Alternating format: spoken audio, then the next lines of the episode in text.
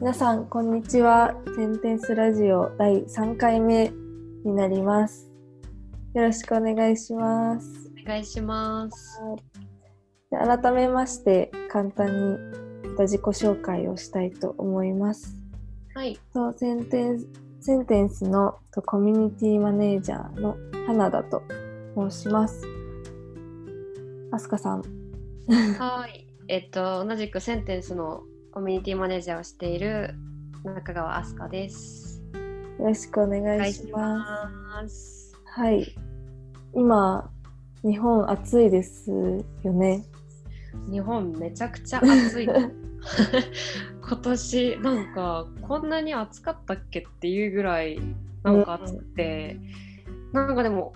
あの私住んでるところが、まあ、岐阜市に近い愛知県なんですけど、うんなんか岐阜市があの日本で一番昨日とかかな暑かったらしくって。あそうなんですか。そうなんですよ。でなんかすごいテレビ中継みたいなのが入ってたみたいで。えー、何度だったんですか？えでもどうだろう。39とか。うわあほぼ40ですね。そうですね。でなんかえー、と思って。そうなんですね。そうなんですはい。というのも私今デンマークにはい。4月から滞在しておりまして、ちょっと日本の夏の暑さを体感する前に出てしまってですね、なんか今年の夏、その日本が結構暑いっていう話を聞いてるんですけどはい。デンマークは基本的に20暑くて2 5 6度ぐらいでうん。で日本みたいな湿気はないんですよね。でいいですね。ただそう日差しは結構強いんですけど、はいはい。夜とかは結構冷え込んで、うん。14、14、15ぐらいになるんですよ。で結構今いるのがそうなんです。海沿いなので、はいこの間はい夜あの外でこう歩くっていうアクティビティがちょっとあったんですけど結はいはい。構寒くってあのユニクロのウルトラダウンジャケットをはいはいありますね。でそれでも寒いぐらいで。えー。なんか夏なのに冬冬を感じてしまって ちょっと冬逆にどうしようっていう、まあ、焦りはあっ確かに。そうか。え一応でもそれはデンマークでは夏っていう感じなんですか？今夏。全然夏ですね。あ。あの日中は本当に暑いんですけどやっぱ夜あはかなり冷え込むのでーなるほどなるほうど、ん。なんかそこが全然違うなと思いま違いますね。うん面白い。そっかそっか、はい。という感じで、まあ、今話してるようにはい、ああすかさんが今愛愛知県。そうですね。愛知県ですね。私が最近ちょっと飛び出してデンマークにいるんですけど。はいまあそもそもそうなんですよね。あの、はい。私が全然日本にいる時からもう離れて仕事をしてたわけじゃないですかお互い。はいはいはい。そうですね。うんうん。で結構あのミーティングも、まあ、Zoom っていうオンラインツールを使ってうん。あの遠隔でやっているのいりますよね。今,、うんはい、今も Zoom でつないでますしね。そうなんですよね、うん。でもう一人、あの運営で中立さんという方も北海道にいらっしゃるので、まあ昔も今もあの3拠点結構距離ある中で仕事を今してる感じなので まあ今回のそのテーマが、はい。まあ、リモートワークっていうのうんうんはいにちょっとフォーカスしたいなと思っています。はい。はい、はい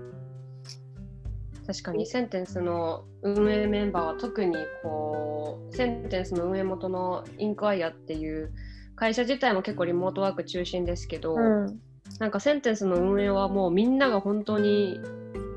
なんだろう中立さんは北海道だし私は愛知だしで話はあの横浜からですよね。そうです横浜からデンマークに移ってっていうもう本当にザ・リモートワーク組織みたいな 感じなのでそうですよね。なんかいろいろ話せることがありそうですね。うん、結構、私はインクワイアに所属してからあこういうふうに、あの回ってるんだなっていうのに感じる部分があったので、うんうんうんうんいろいろ話しながらはい。整理をしていきたいなと 思います。はい。はい。じゃあ最初ですね、まあ、今リモートワークで、まあ、場所はそれぞれあの名古屋とデンマークっていう話をしてたんですけど、はいはいはいあの場所の中でどういうこうんうなんだろううんうん場所家なのかカフェなのかっていうのをちょっと聞きたいんですけど、あすかさんはどこでやることが多いですか、私はさっき言ったみたいに、まあ、岐阜市に限りなく近い愛知県で住んでて、ででもあの基本的に働きに行く場所としては名古屋が多いんですね。でまあ電車で1本20分ぐらいの距離にあるとこなので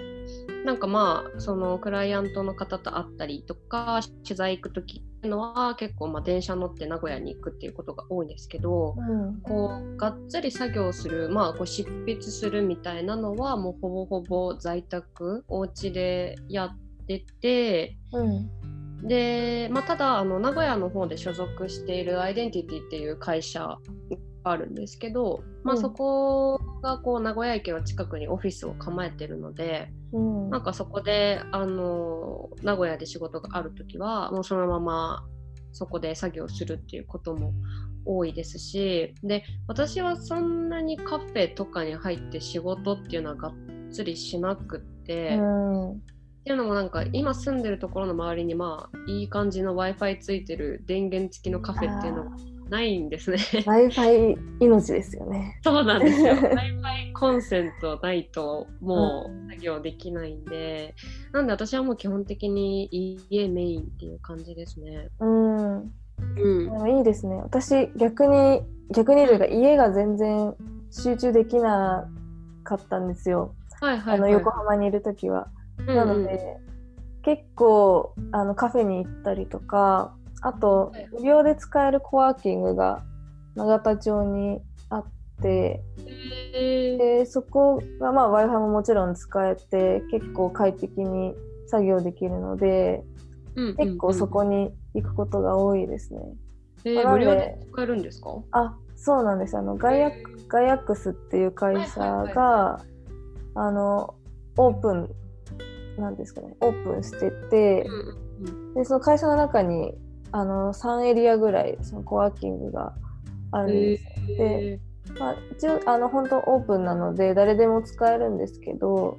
ーあのまあ人がやっぱりいろいろ出入りしてでかつ一応目的がやっぱりそこでこう新しい出会いでが生まれることでこう結構うんなんですかね、新しい例えば新規事業とか、新しくその会社に仲間が、こう面白い仲間が入るっていうのを、はいはい。あの創出するためにあの運営してるんですけどうんうん。なんであの会社的には多分いろんな人が来てほしいから結構あの1日何時間 4, 4時間か5時間ぐらいでちょっと抑えてねっていう感じで推奨はしてるんですけどそれでもすごい居やすいのでよく使わせてもらいました。うん、いやいいな。ぁそうなんです。そうですね、リモートワークなんかこっち名古屋だとあんまりリモートワークがめっちゃ進んでるって印象はないんですけど、うん。なんか東京とかだともうめっちゃ盛んな感じじゃないですか？なんか。そうですね。多分一部会社もやっぱり始めてるところはうん。どんどん増えてはいってるので、うん結構いると思います。コワーキングもあの常常にいっぱいなイメージがあるので、そうですよね、うん。なんかそんな感じがある。おしゃれなコワーキングスペースがたくさんある。そうですね。でも結構やっぱり皆さんそこに来るってことは家で家での集中力の限界を感じてるんじゃないかなと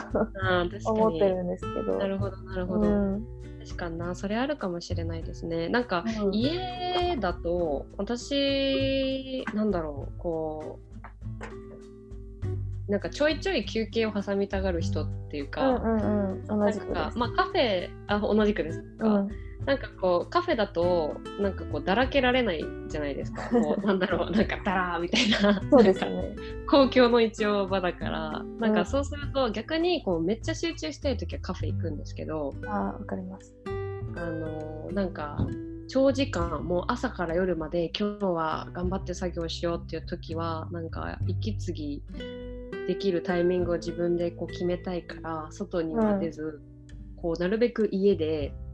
なんか今の時期だったらエアコンをもうガンガン炊いて なんかお気に入りのなんかコールドドリンク置いといて、うん。でなんかもう息が詰まったらこうダラーっとするみたいなうん。感じというかなんかこう自分でそうですね、うん。息できるタイミングとか、まあ、こう気分転換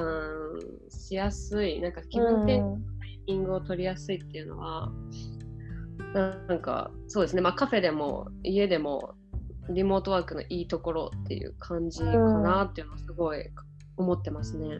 確かに今、あのデンマークに私いてで、はいはいはい。あのホルケホイスコーレっていうこう宿舎付きの学校に滞在してるんですね。うんうんうんなので自分の部屋を今持っていてでたまたま一人部屋だったんで、結構自由に使えるんですけどうん。なんかここに来てからすごい部屋で集中できることが発覚して、まあ、多分なんかこう新鮮現在新鮮っていうのもありつつ、まあ結構今物がそんなにないのであのうん。部屋の中に、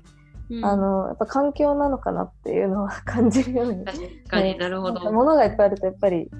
あの、うん。いろんなことできちゃうし集中力がちょっと持たないんだなって分かって、ちょっと環境をやっぱ整えればあのうまくリモートワークもできるんじゃないかなっていう仮説が今あります。うん。確かに、はい。それはめちゃめちゃありますよね。うんうん、確かにな。そうなんでノースワーク。なんかこの時期今めちゃくちゃ暑いす。じゃないですか、あの日本本当にもうさっき言ったみたいに37とか39とかうん、多分都心とかでも35度みたいなところなんでもう全体的に暑いんですけどなんかその自分が会社員だった頃はこう毎日決まった時間に起きてうん、でこう満員電車乗って、まあ、こう決まった場所に行くみたいな、うん、まあ、それが結構あのなんだろう体にもうん、心にも負荷がかかる作業 作業って言ったらおかしいですけど行動だったなと思ってて、でなんかこう外に出て暑いなーって感じて汗だくだくになってオフィス着くともうなんかその頃にはもう仕事する気ゼロみたいなあ感じで、まあ、別に暑さだけじゃなくて寒いとかこう雨がめちゃめちゃ降ってるとか、まあ、そういうこう天候に気持ちを大きく左右されてたのが会社員時代だったなと思って。ーうん、なんかそういう意味だとこう今あの私だったら家とか、まあ、カフェももし近くにあったら、まあ、ちょっと外出るだけでなんかあんまりこう天気が悪すぎてもその日の作業にこう気持ち的なストレスがかからないっていうのはうん、めちゃくちゃありがたいなって思っててなんかそういう意味ではこうリモートワークっていいなってすごいライトになってから感じるようになったんですよね。うん、間違いないですね。なんか、うん。まあ、そのやっぱり電車に乗るとか職場に行くって、まあ、その体力的にも、まあ、若干こう消耗はしますし、まあ、一番は結構気持ち的なこうあの、うん。消耗が激しいなっていうのは感じていて、やっぱたまにこう会社というか職場に行くためにちょっと混んでる電車乗ったりとかもしてたんですけど、なんかそれだけでもうボルテージ50ぐらいを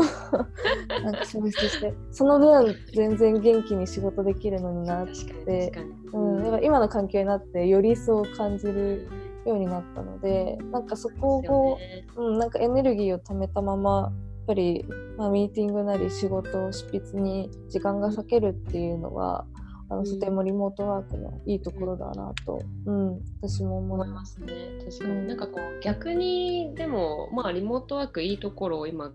バーって述べていきましたけど多分はい、難しいところみたいなのもあるのかなとね。思ってて、なんか話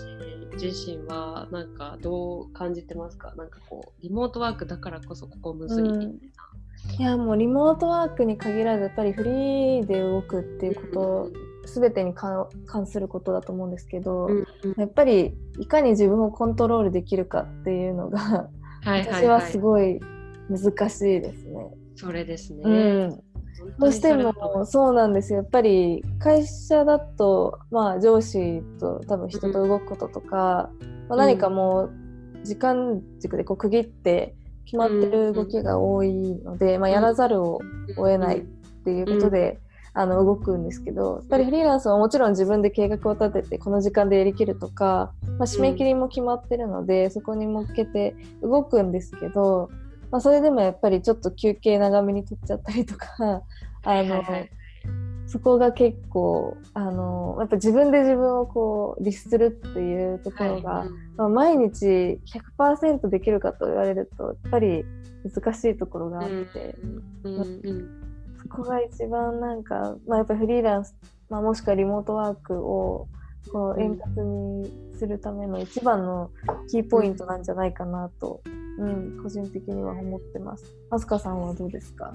いやもうめっちゃ同感で、こう自分で自分を律するっていうところの難しさみたいなのは、うん、リモートワークでめちゃめちゃ感じてて、うん、なんかその休憩をしすぎちゃうっていうこともそうなんですけどもなんかあの働きすぎちゃうみたいなところも、うんうんうん、そうですね、うん、そうですよね。なんかリモートで結構周りの方とかだと本当に夜2時とかまでやってましたみたいなの、とか聞くと、まあ、やっぱこう明確に決まりがないからこのタイムスケジューリングとかも全部自分でやっぱ決めていかないといけないんで、うん、そこを間違えると、まあ、こう全部崩れて、結果夜遅くまで働いちゃってたみたいなのとかが重なって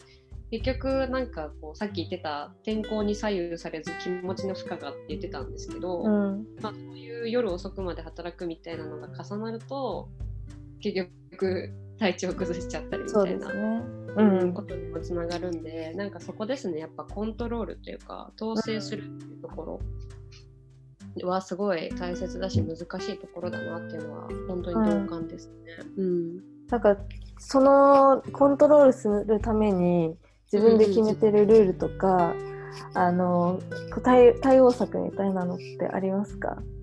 対応策か、う。ん、でも私はもうあんまり一日のスケジュールは明確に決めないっていう感じにしてて、なんか決める方がもう負荷なんですよ。うん、でも、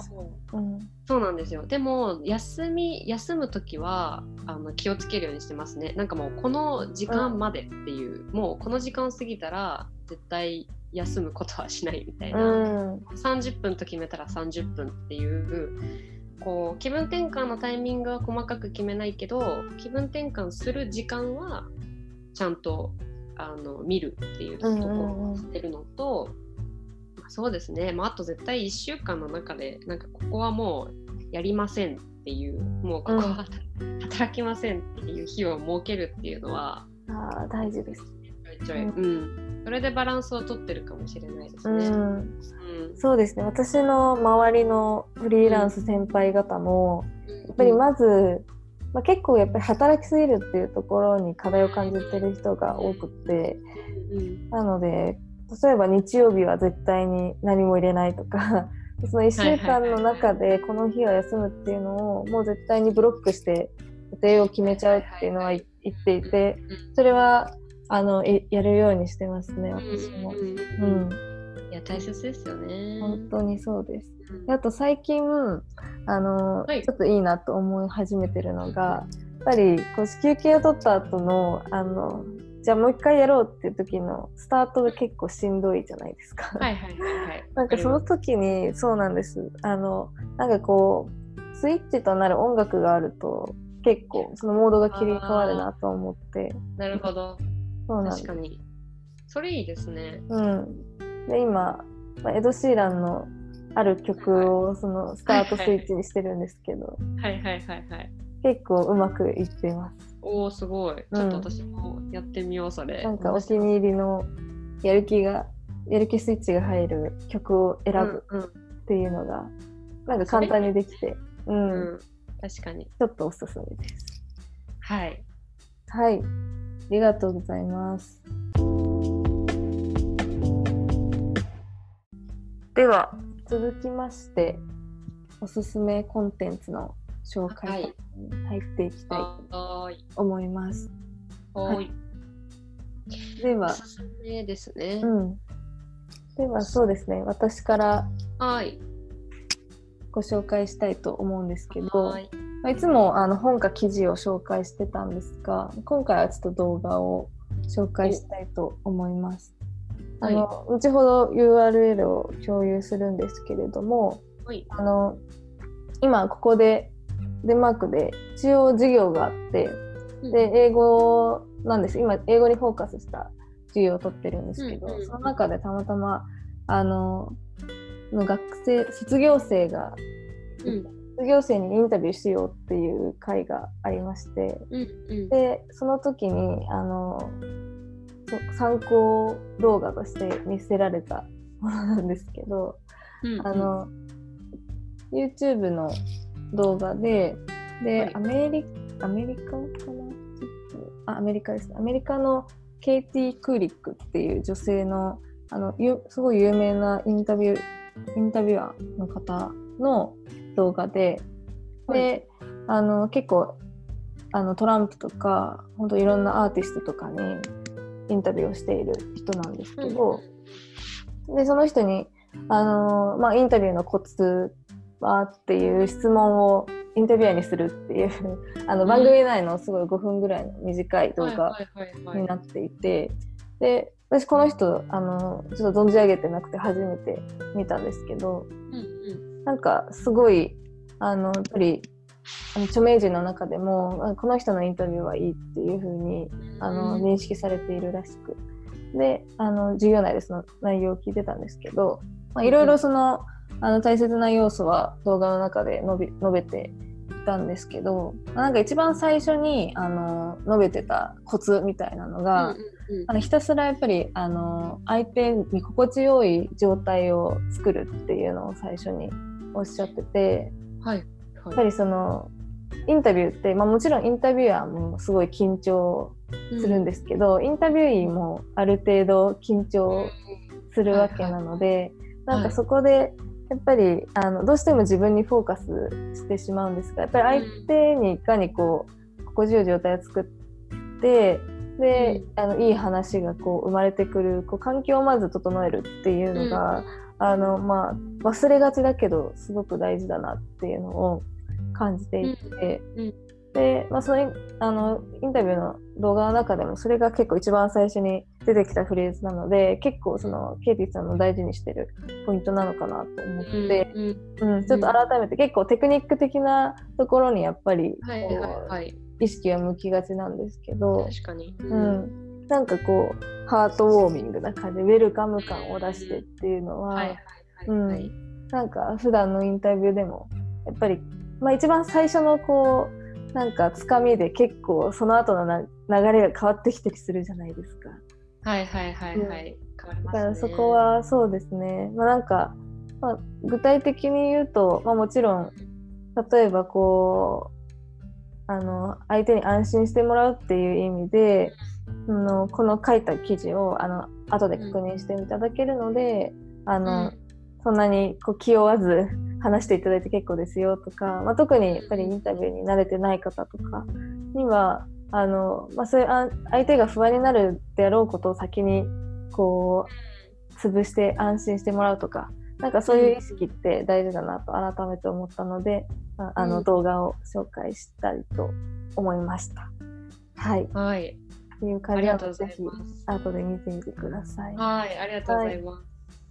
じゃああすかさんお願いします。はい、私電車の中で見た記事なんですけどあの霜降り明星のせいやさんって知ってますか？霜降り明星はいの、す。ごい仲いいコンビですよね。あそうですそうです。最近めちゃくちゃテレビ出てるから多分知ってる人も多いかなと思うんですけど、まああのせいやさんすごいあのなんだろう小さくて可愛いなってずっと思ってて、うんうんうん。で面白いし。でなんかすごいなんか学生時代からきっとめちゃくちゃ明るくてなんかクラスの人気者だったんだろうなみたいなイメージを持ってたんですけどうん。なんかそのせいやさんがあの学生時代は実はいじめられてたっていう体験についての取材記事をあの電車の中であの見つけて読んでたんですけどなんかこれですごいなんだろうもっとそのせいやさんのことを逆に、なんだろういい意味でなんだろうななんか新しい面を見れたというか、うん。なんかすごい学生の頃そそんなに壮絶な体験してでもやっぱりお笑いに助けられてお笑いに逃げられたから、うん、なんか今がいるみたいなのをすごいこの一記事で感じて、うん、なんかこういうあんまりお笑い芸人さんって多分自分の暗い過去って話したくないと思うんですよ。そうですね。そうですよね、うん、なんかあんまりそういうのってそういうことを語ることってあんまり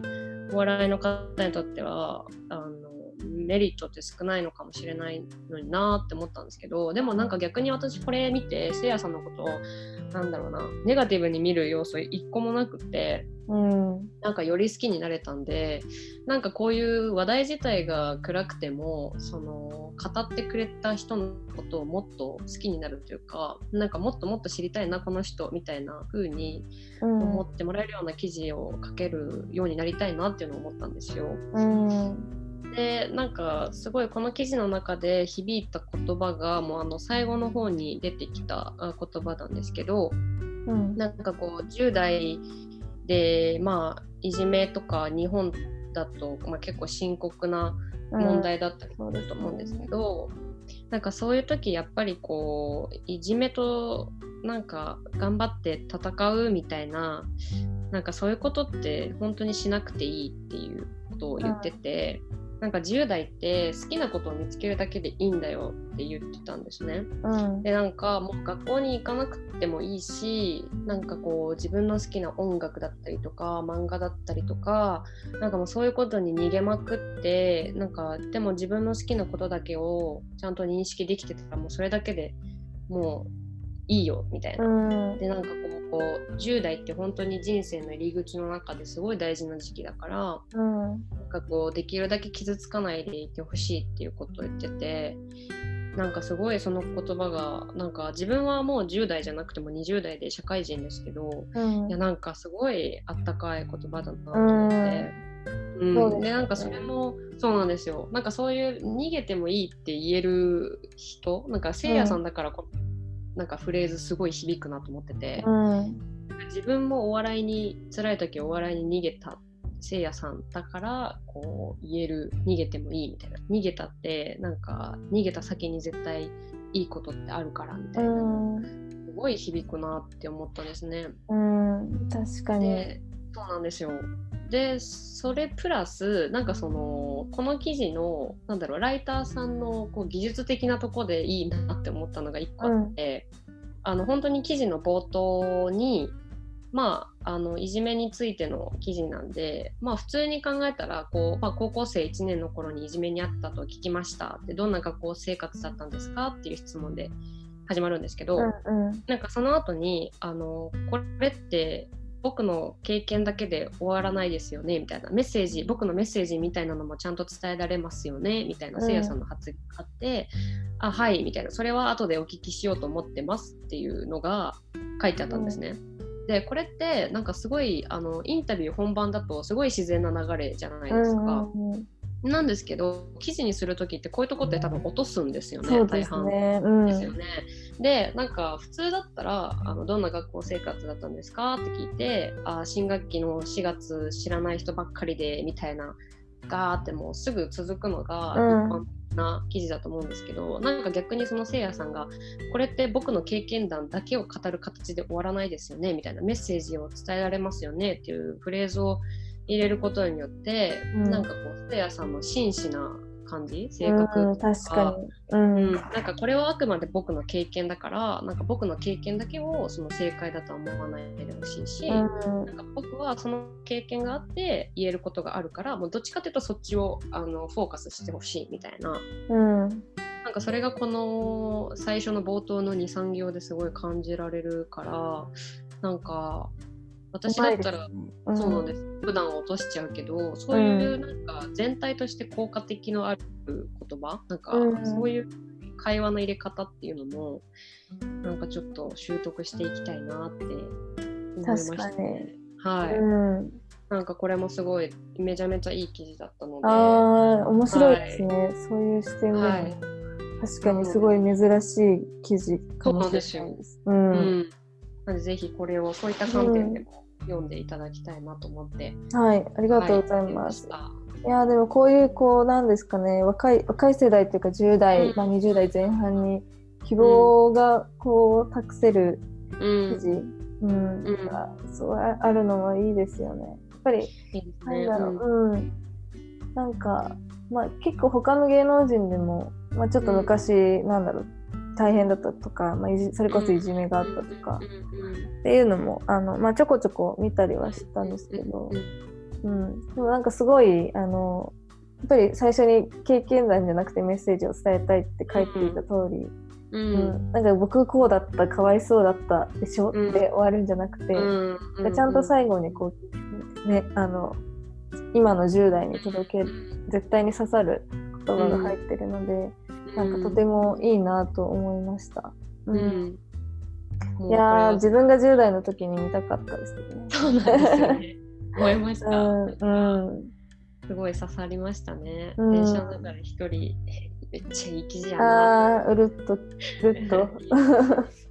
う ん、電車の中でうるっと聞きがちわわかります。笑っ逆に笑ったりとか。あそうなんですよね。うんはい、ありがとうございます。はい。